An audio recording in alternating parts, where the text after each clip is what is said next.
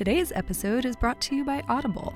Get a free audiobook download and 30-day free trial at www.audibletrial.com slash therapy. You'll find over 180,000 titles to choose from for your iPhone, Android, Kindle, or MP3 player.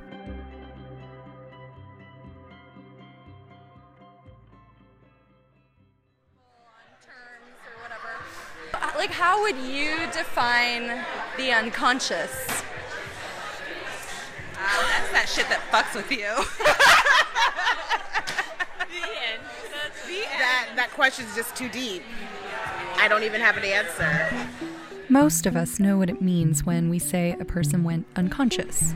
So unconscious, you could be like unconscious, like blacked out, right? Like passed out unconscious. This is a physical thing, like when you get knocked out or pass out, the lights go out. Our conscious mind goes to sleep. Sleeping, right? That's. And when I interviewed folks in bars, I noticed that people often use the words subconscious and unconscious interchangeably. Is that different than the subconscious? I like I actually don't know. This is actually something my friend Jesse Rhodes and I got to discussing because he was a bit confused when I asked him about it. So then I tried to break it down for him according to what I thought. Subconscious is like, and the unconscious, it's just like layers of how how deeply hidden that information is. Like, But I think I was probably getting confused too. See, we're talking about phenomena that are very complex and philosophical and hotly debated. In a field of study that includes science, philosophy, intuition, frankly, it's a beautiful mess.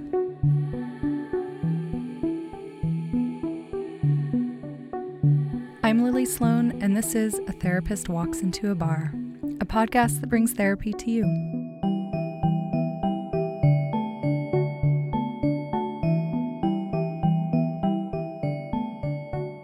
Deeply embedded in the roots of psychology's history is this idea of the unconscious.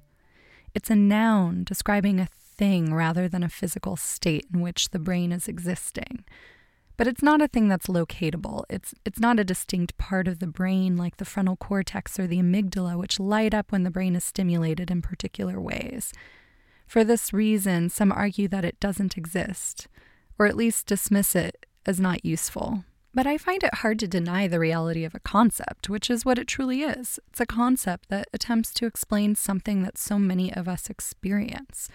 It describes psychological phenomena so well, and it's a cornerstone to so much of the language we use when we talk about the human psyche, which is itself also a concept used to describe our inner world. The idea of the unconscious mind, while popularized by Sigmund Freud in the early 20th century, goes way back with references found in early Hindu texts to Shakespeare to philosophers like Friedrich Schelling. Since Freud, the idea has really stuck because I don't think we have a better way to describe all of this stuff inside that is unknown to us. Going back to unconscious versus subconscious, for Freud, it was only the unconscious he cared about, because anything else was just stuff that wasn't readily available to us for no other reason than we just can't be aware of every single function all the time. But the unconscious, it serves a specific function to house all the yucky stuff we've learned to repress because it was unacceptable. Still, the unconscious is often seen as something we want to shine light on, that we ignore it at our own peril which is beautifully described in this quote from 20th century author Anais Nin. We ought to be much more fearful of what we don't know.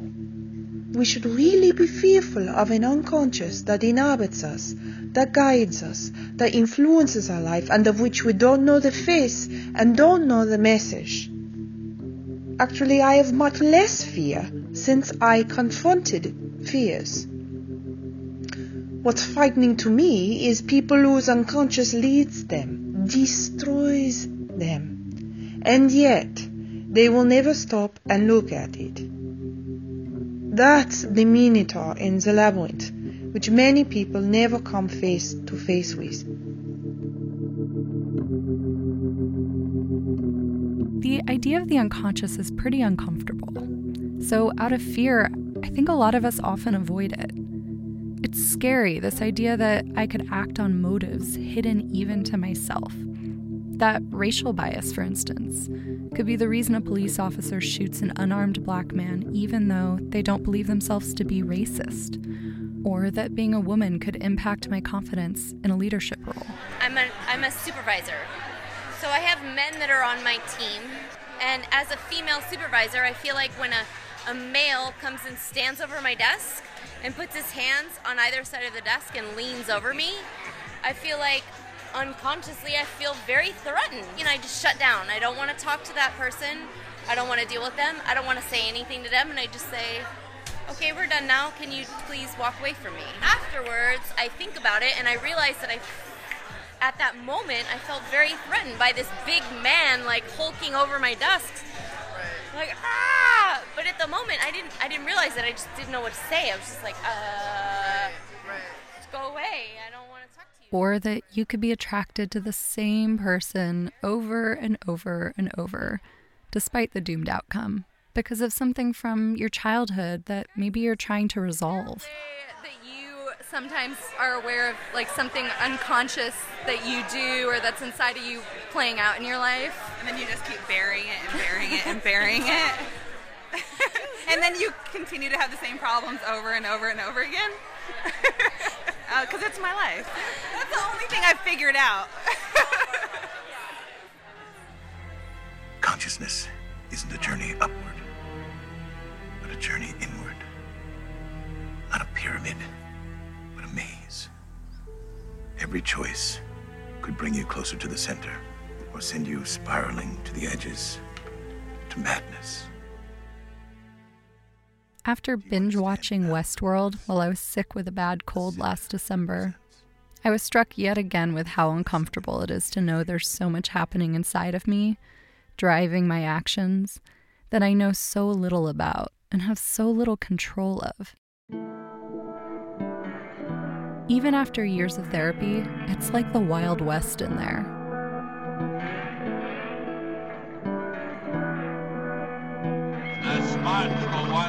So far from home. I reckon he picked the wrong trail. Or he could have picked it off down. His big mistake, I think, was getting born. Stick around, I'll be right back.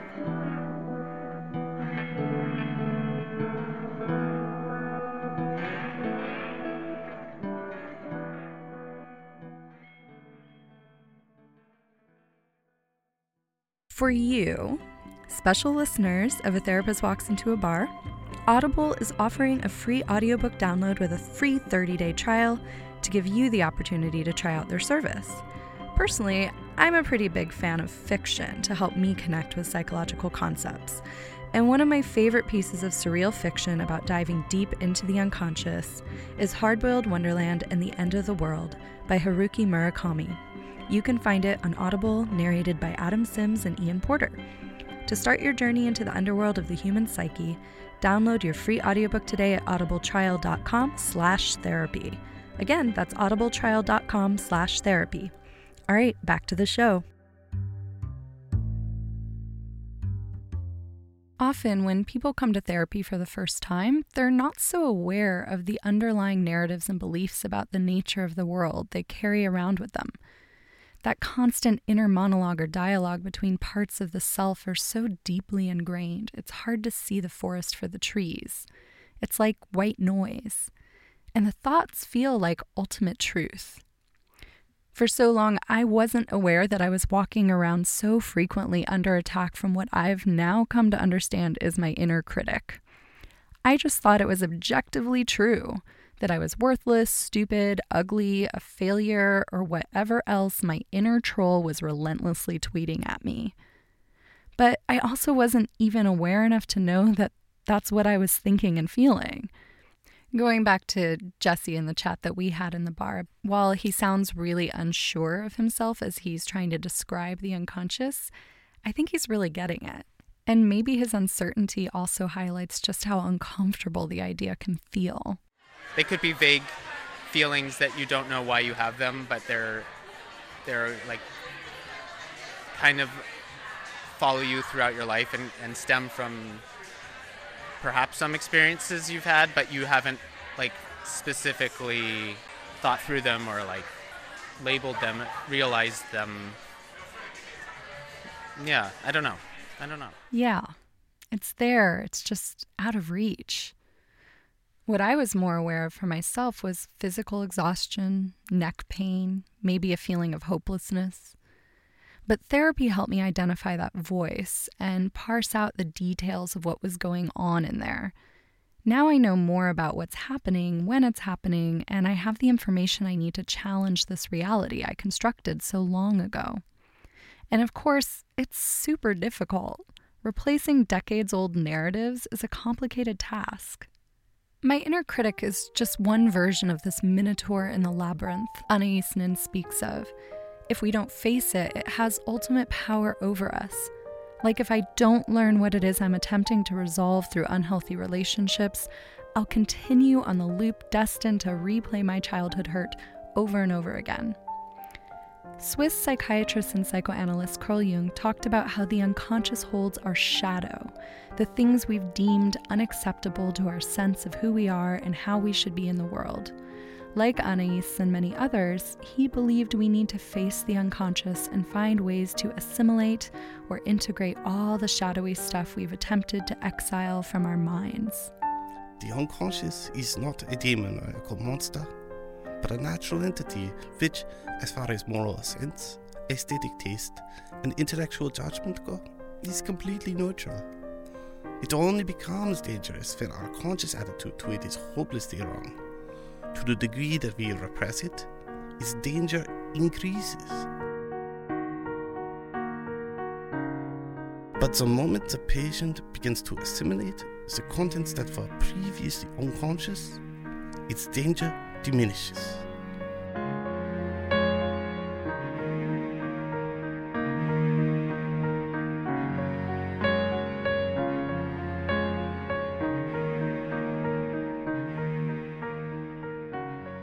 Jung introduced another concept, the collective unconscious, which is bigger than our own individual unconscious. It's something that's shared in groups, families, cultures, humanity and houses what these larger groups have cast out. I keep coming back to racism as an example because, as a society, we're talking about it so much right now. It's being illuminated in some pretty profound ways. And it's our denial of its existence, both as individuals and as a culture, that allows it to fester in us and in our institutions. The same is true of the ways our internalized beliefs about ourselves may be holding us back. If you're a man and you've learned that men shouldn't show emotion, the feeling and sensitive parts of you are cast out and are in diametrical opposition to how you conduct yourself in life. This takes a toll, and it probably leaks out in other ways physical or emotional disturbances, relationship problems, you name it. I've said it before, and I will say it again and again and again because I think it's important. The point of therapy is to have a safe space to begin to face what is painful or scary to look at inside of us, so we can begin to consciously choose how we want to be in the world. And this is important because the things we're not conscious of don't just impact us, we are impacting other people all the time. But to become conscious, first we have to admit that there's a lot we don't yet know. Yeah, I don't know. I don't know. I don't know.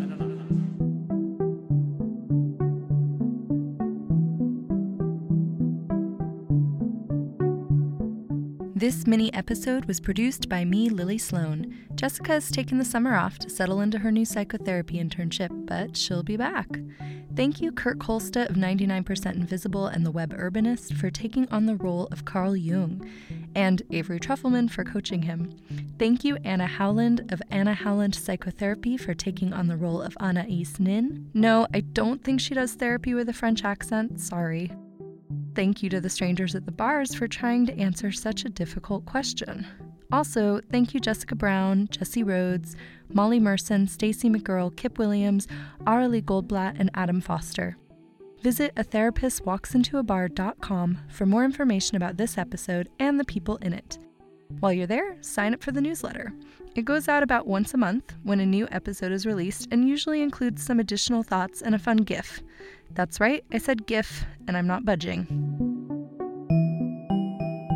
I know you've been meaning to leave a review in iTunes, but you just keep forgetting. No worries. You can always do it like right now. Remember, these reviews do help more people find the show. Stay tuned for a special episode in August featuring Kip Williams as co producer and stories of resilience from gay men in San Francisco. We went out and recorded during Pride Week, and I feel so excited to share their stories with you. Until then, thanks for listening. äh, sie, da, das, das schauen wir mal, wie das, wie das alles ausgeht.